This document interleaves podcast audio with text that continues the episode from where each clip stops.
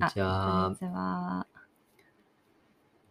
2週間ぶりです。うん暑いですね。いや、すっごい暑かったね、今日も。うん今日、なんか37度とか、うん都。心はね午後ずっと 買い物に出てって、うん。本当に暑かった。え、だってさ、家出たの多分2時ぐらいでしょ。うん。聞こえてる？聞こえてる聞こえてる。なんか、あの時が多分一番暑かったよね。確かに。そう、今日 iPhone を、私の iPhone 買いに行おって、ー新しく、えっと、12ミニ iPhone 12ミニ。12ミニか。12ミニにしました。なんか、店員さんがさ、うんなんか桜子はずっと10 12のミニと13のミニって言ってたのに、うん。店員さんが13ってなんかえ、言ってた？言い直してたところ 全然気づかなかった。言い直してたっていうかなんか、あの、13って言わずにちゃんとちゃんと13 13って言ってたから。私ずっと、え、なんか12と13で迷っててとかって言ってたよね。うんそうそう全然気がつかなかった。そう、13が最新だよね。で、Apple Store に行ってきて、うん。13のミニと迷ってたんだけど、うんまあそこまでなんかカメラあなんかその店員ショップの人と話してたら、うんそんなにこうカメラとかはやっぱり違うけどシネマティックモードがあそうそうそうあれ見せてくれたけどすごかった、すごかったね、あれね。シネマティックモードがないっていうのと、まあ、若干バッテリーのよ、えーうん。時間？耐久時間、耐久って言わないか。持続時間持続時間。があの12の方が短いのうん。でなんかまあでもそれでもそこまでうん。変わんないみたいだったから12にしたんだけど、うん私もともと2018年の12月に買った8うん。iPhone8 をずっと使っててだかうんら 3, 3年も経ってない？そういや、あそう3 3年年以上経ってるもうすぐ ?4 年ぐらいだった。うん。そう。でなんかアメリカで買ってなんかアメリカのだとあのシャッター音がないから、うん。マナーモードにしてうん。してれば、でだからなんか日本に帰る前に買っとこうと思ってうん。買ってう、ん。でそうだから3年半ぐらい使ってうてんさすがにちょっとあのアプリが途中で落ちちゃったりとか、うんあと熱くなっちゃったりうん。するのがあってなんかそれもそんな気にしてはなかったんだけど、うんなんか友達がインスタで上げてたのでなんかあの携帯じゃないんだけどあの携帯の充電器、うん。うん。あのポータブルのうん。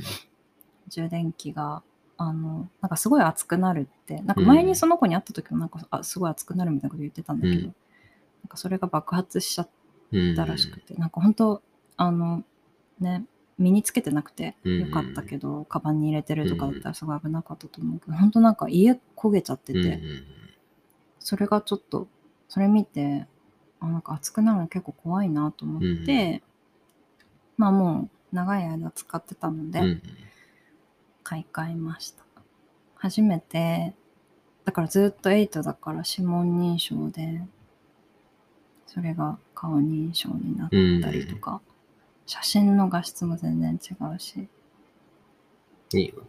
うんあのマスクしてても指紋認証あじゃ顔認証うん。されるようになってたので、うん。それはすごいあの楽だったうん。でもなんか買った帰りにさ、あの、アップルでも全部データ移行とかしてもらって、ただあの、アプリを全部ダウンロードし直さなきゃいけなくうてさ、ん。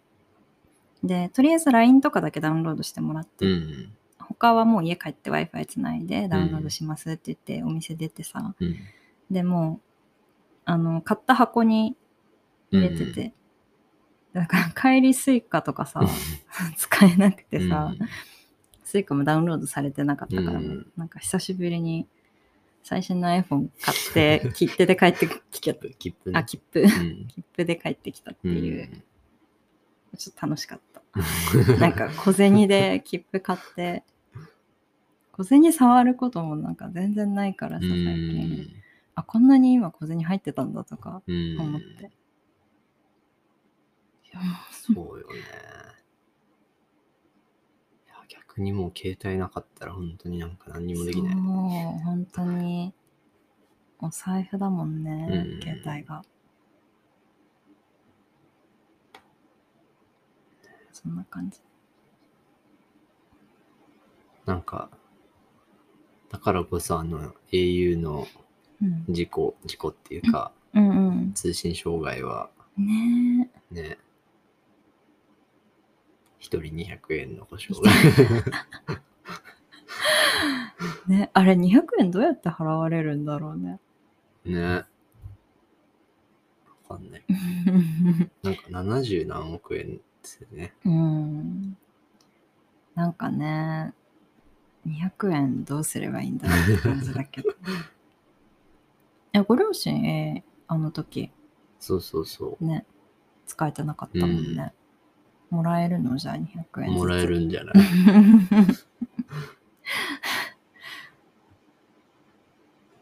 普通、なんか、あれかな、支払いの料金から引かれるみたいな感じなの？あ引かれるっていうか。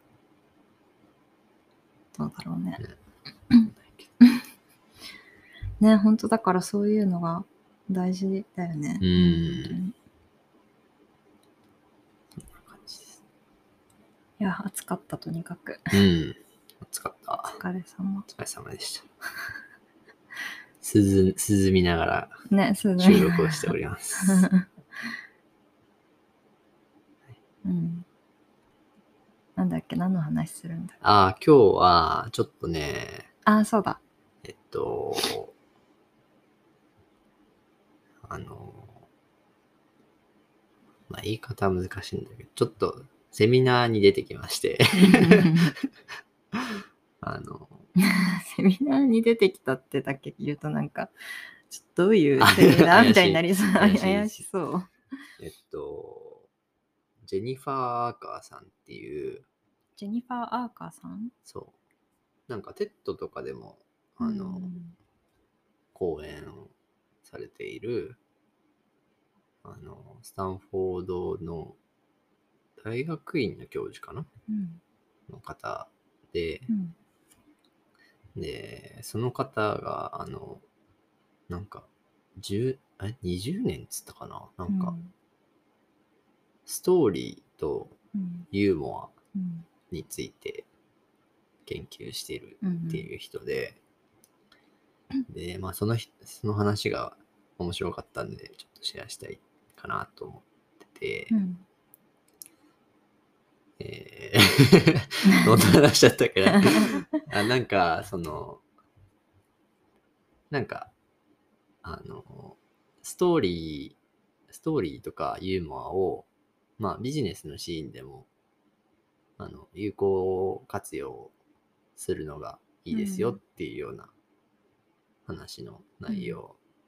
で、まあ、まあ端的に言うと、その、まあ淡々と事実を述べるとか、うん。あの、数字とかデータを並べるっていうよりも、うん。そこに、その、なんかストーリーとかうん。ユーモアとかが入ると、その、聞き手の、なんていうのかな。まあ、聞き手とのコネクションっていうか、うんその、まあ、関係性、あの、聞き入りやすさとかうんは、まあ、違いますよっていうようなうんうんお話。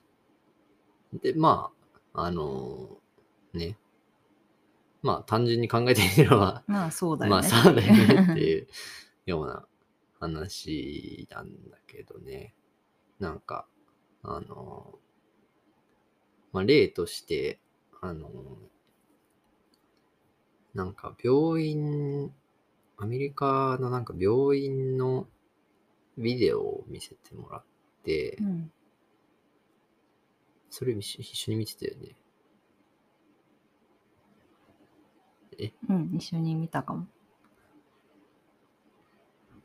なんか、あの病院、あれ、病院、病院か、あ、そうだ。なんか、どっかの州、アメリカの州の州立病院みたいな感じだったと思う。そうそうそう。なんか、あのまあ、宣伝のために、あの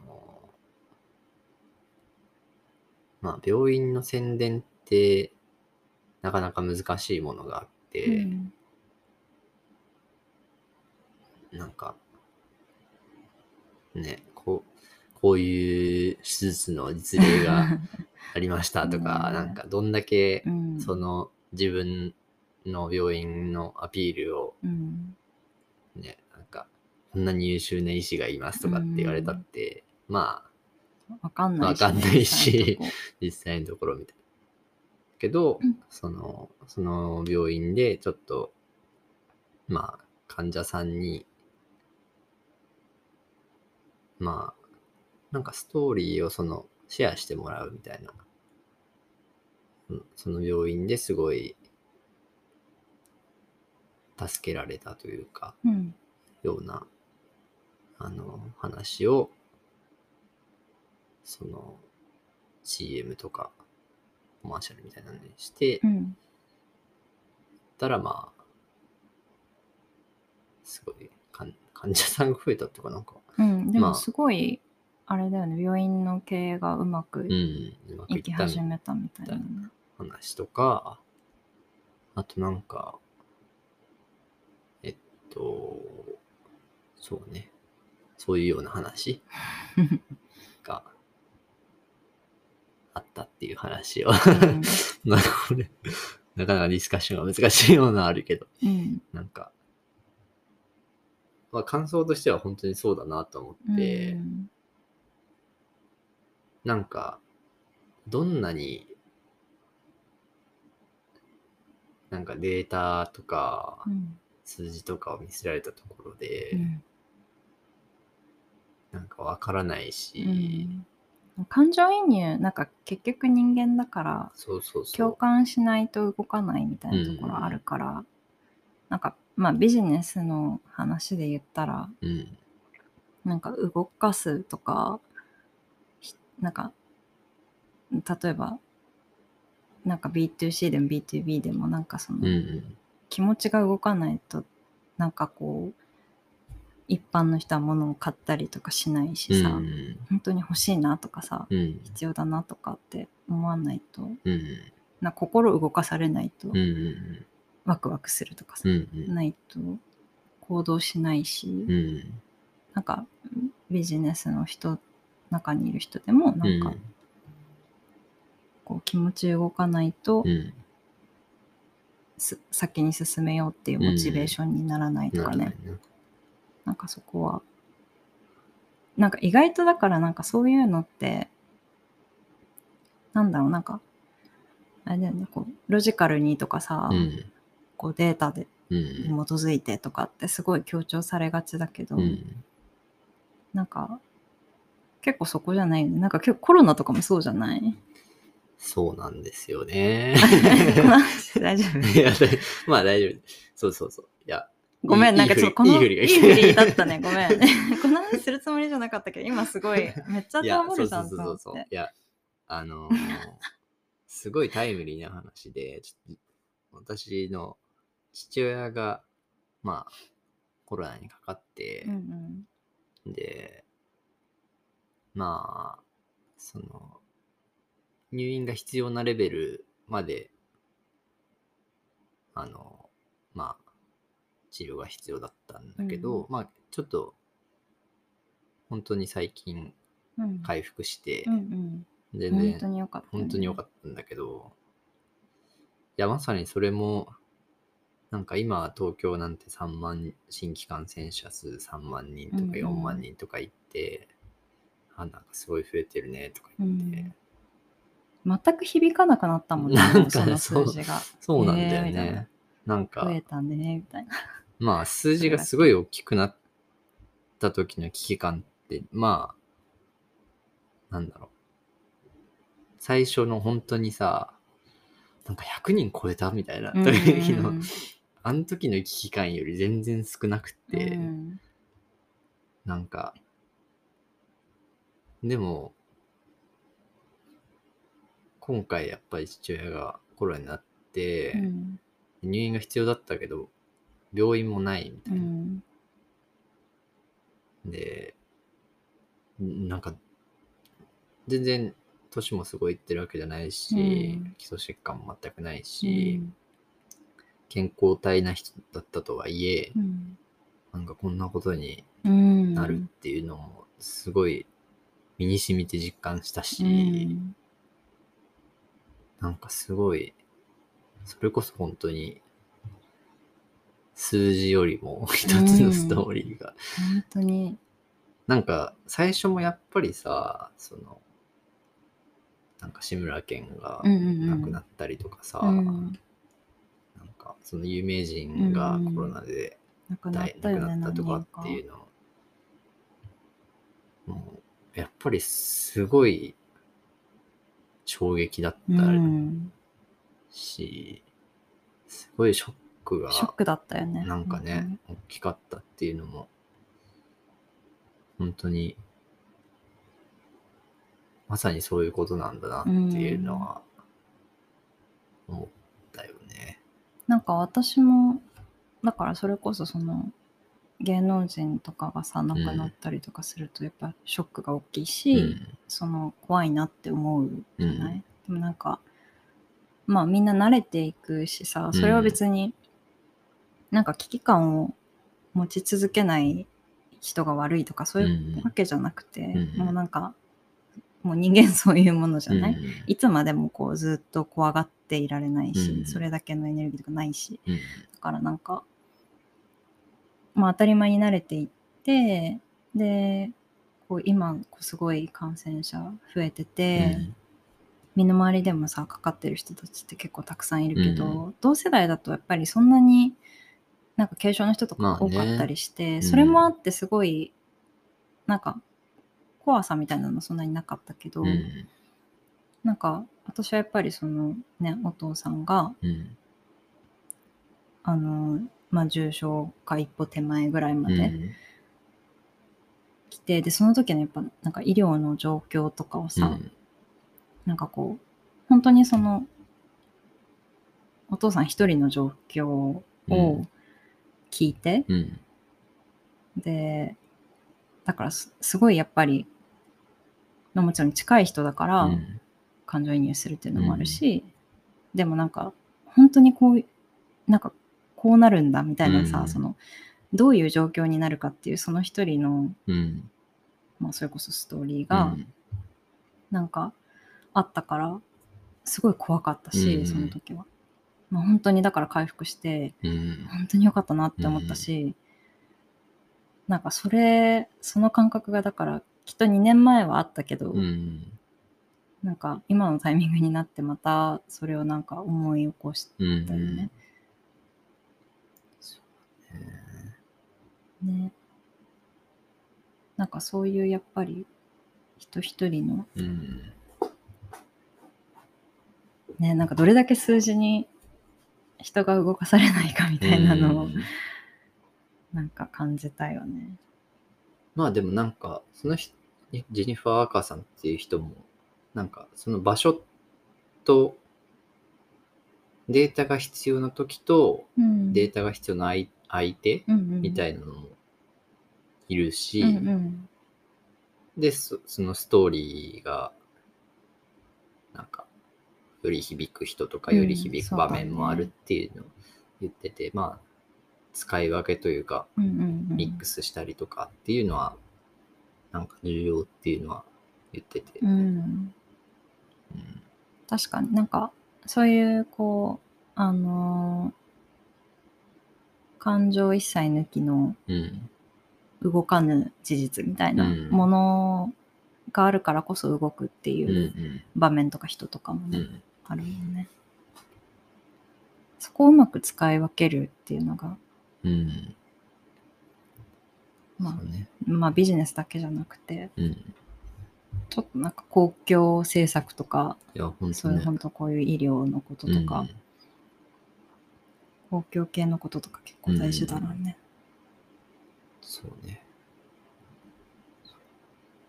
で、まあ、その人、最初に言ってるように、ストーリーと、もう一つ、ユーモアうん。についてもうんお話をしていて、なんか、その、ユーモアを、なんか、使う、うまく使う場面も、うん。使うと効果的な場面がいっぱいあるみたいな話をしていて、で、なんか、ユーモアっていうと、すごい、なんか、面白いことを言わなきゃいけないとか、なんか、オチがなきゃいけ落ないとか。ちなきゃいけないとか、なんかジョークを言わなきゃいけないとか、なんかそういうのを、まあ考える人も多いけど、別にそんなことはしなくてもうん。いいみたいな話をしていて、うん。ちょっとどういうふうに、その内容を どういうふうに使うべきかみたいな、ちょっと忘れちゃったんだよな。でもなんか、その、まあ例として出てきた、まあ社長さんが、なんか SNS に、あの、うんちょっと自分のプライベート。プライベートな、なんか、チャリ乗ってる写真だっけ？そうそうそうそう、載ってる写真とか、なんかその、もちろんパーフェクトで、うん。なんか隙のない姿を見せるっていうの、まあ、重要ではあるけど、うん。そういうところにちょっと、まあ、プライベートな面とか、うん。なんかリラックスした雰囲気とか、うんそれこそユーモアみたいなのをうん混ぜることで、やっぱり、それこそ感感情移入というか、まあ、ココネクショうンん。を持ちやすくなるっていうか、コミュニケーションが取りやすくなるんだろまあ、それも確かにそうだよなと思っう。て、うん。なんか、やっぱ会社とかで、その、なんか、ご飯食べてた。なんか上司がやっぱ完璧すぎちゃったりとかうん。しちゃうと質問しにくいとか、うんうんそういう状況ってやっぱ良くないし、なんかアプローチしやすいうん。別に仕事に関わらずだけどね、なんかうんアプローチしやす人にとってアプローチしやすいなんか状況を作るっていうの確かに重要だなと。うん。それあの今思い出したのあのニュージーランドのさ、うん。首相のあアンダー。あ、アンダーソン？ん？アンダー。アンダーセン？違う。アンダーンか。アンダーン首相じゃないそうそう。多分。うん彼女はさすごいあちょっとなんかあの全然私詳しくないけど、うん。すごい覚えてるのがなんかあのコロナが始まったばっかりの時かな割と、うん。多分2020年とか。う、ん。であのまあニュージーランドすごい厳しかったし、まあどこの国もそうだったと思うけどあのなんだっけ？都市封鎖みたいな。都市封鎖じゃない？ロックダウン。あロックダウンしてて。ロックダウンのなんか初日か前日かにさ、なんか普通に国民に向けてなんかライブみたいなうんのやってて、うん。で、まあ、なんか普通にす部屋部屋着というか家家で、うん首相も。で、うん。なんか、あの、スウェットか T シャツかなんかそんな感じの着てて、で、なんか、ちょうど今、ちょうど子供を寝かしつけてきたところで、みたいな。で、なんかただ、その、別になんかその目的は本当にそのロックダウンが始まるから、うんうんなんか国民のみんながなんか不安とかいろいろねあると思うけどなんか大丈夫かなと思ってみたいなうんただなんかもう本当に国民にチェックインするみたいなさ、うんなんかそういう確かライブだったとう思う。ん。でなんかそれがすごい、私も今でも覚えてて、うん。なんか、まあ、他の国もそうだけど、日本でもそういうことって全然なかったじゃん。うんで、結構やっぱその、あの、首相が、なんかこういう方針でいきますみたいなのうんを声明を発表するみたいなさ、うんなんかそういう場があって、うんまあ、なんていうの、今まで通りだし、うん。政治のスタイルうん。を貫いてる感じじゃん。うん。だけどなんか、そのやっぱ、そのインスタライブ、インスタじゃないか、わかんないけど、ライブで、面白いなと思ったの。やっぱなんかその、まずラフな自分の本当プライベートな姿だし、で、なんか、彼女も一国民だっていうのをなんかすごい、うん。ちゃんと国民とシェアしてるっていうか、で、一人のお母さんだし、うん。うん。なんか、そういう中で、でもなんかちゃんと、そうやってこう直接的にアプローチすることで、なんかこう、信頼を得る。うん。なんかそういう、だからそれはなんかきっと、だからユーモアっていう、いわゆるユーモアではないのかもしれないけど、それはなんかこう、格式ばってなくて、うん。個人的なところの、なんかそういう、なんだろう。なんかやっぱそういうのを見せることでみんな想像するじゃん。うん。なんか別に子育てしてる姿を見てるわけじゃないけど、うん。あ、そうだよね、彼女もお母さんなんだよねとか、うんきっとなんか寝室で一生懸命寝かしつけてたんだろうなとかさ、まあ、帰ってきたらこうやってラフな格好してうんリラックスしてる時間だってあるんだろうなとか。で、だけどそれ、こうやって私たちにこう語りかける時間を取ってくれてるんだなとかさ、うんわかんないけど、いろいろ想像働くじゃない、うんだからなんか、それでこうどんどん信頼感とかって生まれてくるし、なんかそれが彼女のなりのリーダーシップなんだろうな、うみたいな。なんかあんまりこう、なんだろうね、なんか寄り添いすぎてもなんかさ、頼りなくなっちゃったらきっと困るし、うん。なんかそこのバランスが取れる人がいいリーダーなのかなと思うけど。難しいよね。ねえ。なんか乖離しちゃうとやっぱりリーダーとそうじゃない上司と部下たちとかもそうだけど、うん。距離が離れるとうまくいかないかうらね、ん。なんか今の時代は結構そうやってなんだろうなんか昔はそれこそパワハラとかが通ってたうん。のもさうん。なんか当たり前に従うみたいな感じだったと思うけど、今のなんか理想的な姿ってやっぱそうじゃないし、うん。なんかどれだけね、下の声を聞いてあげられるかとかさ。うんそうだね。そういう意味だと、俺も今思い出したけど、うん。なんか、河野太郎さんってうんうん。政治家いるじゃん。うん。あの人のツイッターめちゃくちゃ人気なんだけどさ、なんか、それも、なんか似たような感じかなと思って、なんか、もちろんテレビとかで、その大臣だった時に、なんか、その、厳しい言葉をうん。言うとかうん。っていう姿もありながら、うんなんか、あの人すごいエゴサーチして、うん なんか。普通の河野太郎っていうのなんかワードに多分その反応するのようんうんうんうん。うん、なるほどね。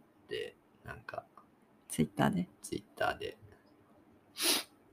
でなんかそういうのですなんかすごい100万人とかフォロワーがいると思うんだけどんなんかそういうのもねうん親しみやすさみたいなのもうん。なんかいや、すごい大事だと思う。大事だよねうん。ね。うんなんか、そうね。まあ、すごい難しいよね。なんか、うん、特に日本とかだとさ、うん。なんだろうな。なんか、ふざけすぎる、ふざけす、ふざけすぎるっていうか、なんかうん、ゆる、なんか、緩みすぎてるって指摘する人とかもいるじゃん。うんうんうんなんかそういう、多分軽いなみたいなそうそうそうそう。なんか、なんて言うんだろうな。例えば、なんか、メジャーリーガーのうんダルビッシュうんうん。選手っているじゃん。あの人なんか、最近ちょっとわかんないけど、すごいゲームやってて、やってて、うん。で、なんかすっごい、もちろん、一流のさ、うん。野球選手なのに、うん。その成績がたなんかちょっと悪くなると、うん。なんかゲームなんかやってないで うん練習しろみたいなことを言う人とかもなんかうん。いたりそ してさ、ううんなんか、もちろんね、なんか、すなんだろうね。練習、練習してないわけがないじゃん。なんか、それはそう。いや、なんかね、本当何もそこに関連性があるかなんて知らないうんで言ってるわけだもんね。なんか、まあ、知ったこっちゃないよね。うん。そうだから、隙をさ、うん。なんか、見せす、隙を見せすぎるとなんかうん良くないっていうか、うん。なるほどそね。のなんか、ねでもなんか、難しいよね。うん。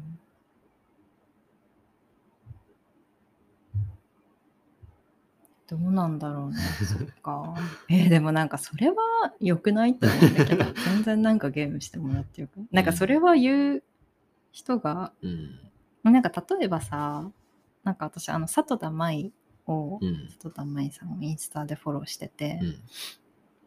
なんか最近、あの、旦那さんのマー君うん。が、なんか、あの、結構趣味がいろいろうん。その時その時であるみたいうん。で、なんか最近すごい料理に凝ってるみたいな、えー。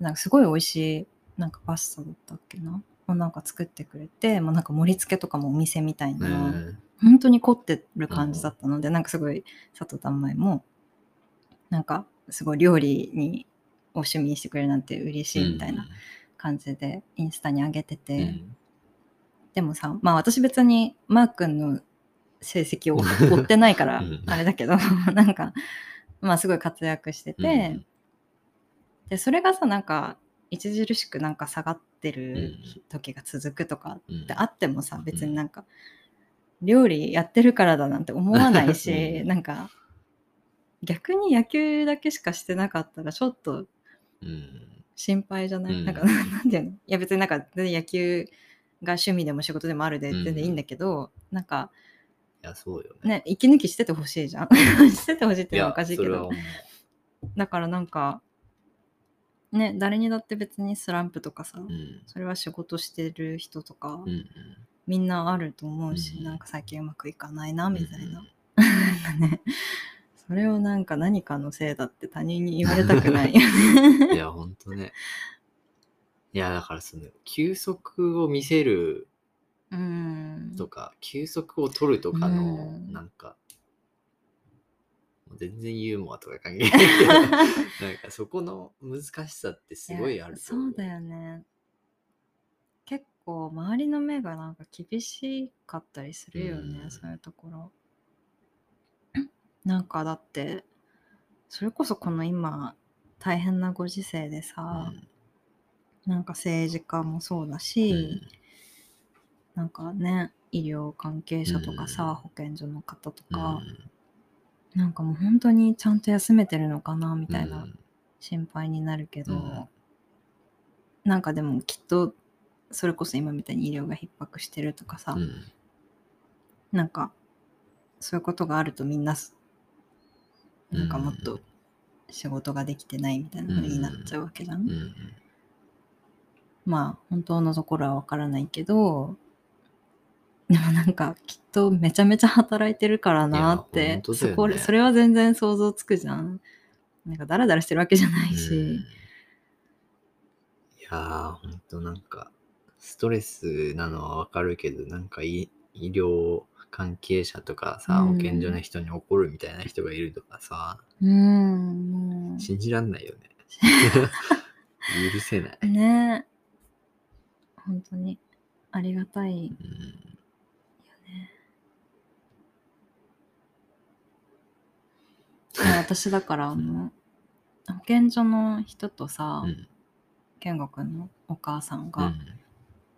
電話してた時の健吾くんのお母さんの対応すごい感動したもん。なんかうん。なんだっけなんかちょっとさ保健所の人ももちろんなんか余裕ないからさうん。なんかちょっとこの先なんか病院行けるか分かりませんみたいなああ、なんかそうそうそうそちょっと直接的に言われると怖いようなことをう。ああ、そうそうそう言。われたんだよね。なんかだから、その、病院には入れないから、うんもし万が一のことがうんうん本当に重症とかなっても、なんか延命措置とかうんがちょっとできない可能性はうんありますみたいなのを、もうその場で母親が電話を受けて時に言われて、まあその時はもう本当に一番大変な時一番大変な時だったから、救急車で病院一生懸命探してそうそうるとかいうそうそうそう。で、でも全然見つからなくて、みたいな。で、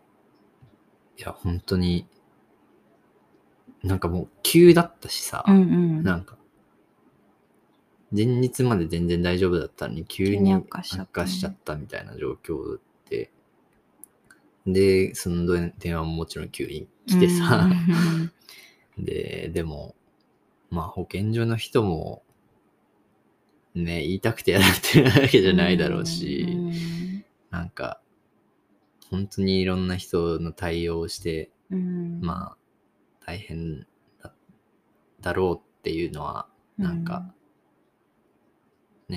うん、母親もそこでもちろん理解してるし、なんか、言いにくいことをわざわざすいませんみたいな。うんうんうん。いやなんかでもさ、うん。それをねなんかその保健所のだって一番お母さんも大変な時だったうんうんわけじゃん、なんかそういう、まあパニックみたいな状態の中で、ちゃんとそこをなんかね気遣えるのすごいなと思ったし多分保健所の人絶対いろんな人に怒られてると思うんだよね。いやほんとねでもねなんかちゃんとやっぱりそこで冷静に保健所の人は別に悪くなくて、うんむしろ大変な役割になってくれてて。母親も救急隊員の人とか保保健所の人にさ、うんいやもう今回で本当になんか初めて自分ごとになりましたみたいな 今までどんだけなんかニュース見てうん他人事だと思ってたかみたいな、うん。その人たちに言ってもらうからだけど。いやでも本当心からそう思ったんだろうね。なんかそれはの気持ちはわかる。本当にありがとうございます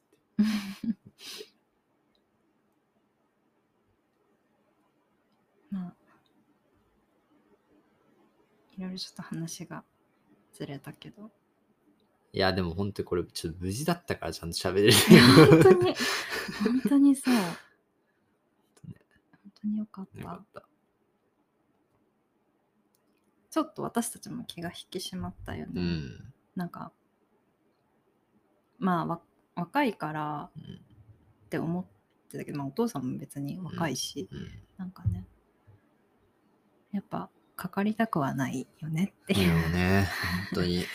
できればもうかかっちゃう時はかかっちゃうから、うん。それはもうしょうがないけど、東京にいる限りうん。なかなか難しいけど。まあ。うん。データより一つのストーリーがうん。心に響くっていう話でした。実体験とともに。はい、はい。じゃあそんなところそんなところで。今週も暑いですので皆様ご気をつけて。気をつけて。コロナも熱中症もね。うん。引き続き。はーい。じゃあさようなら。さよなら。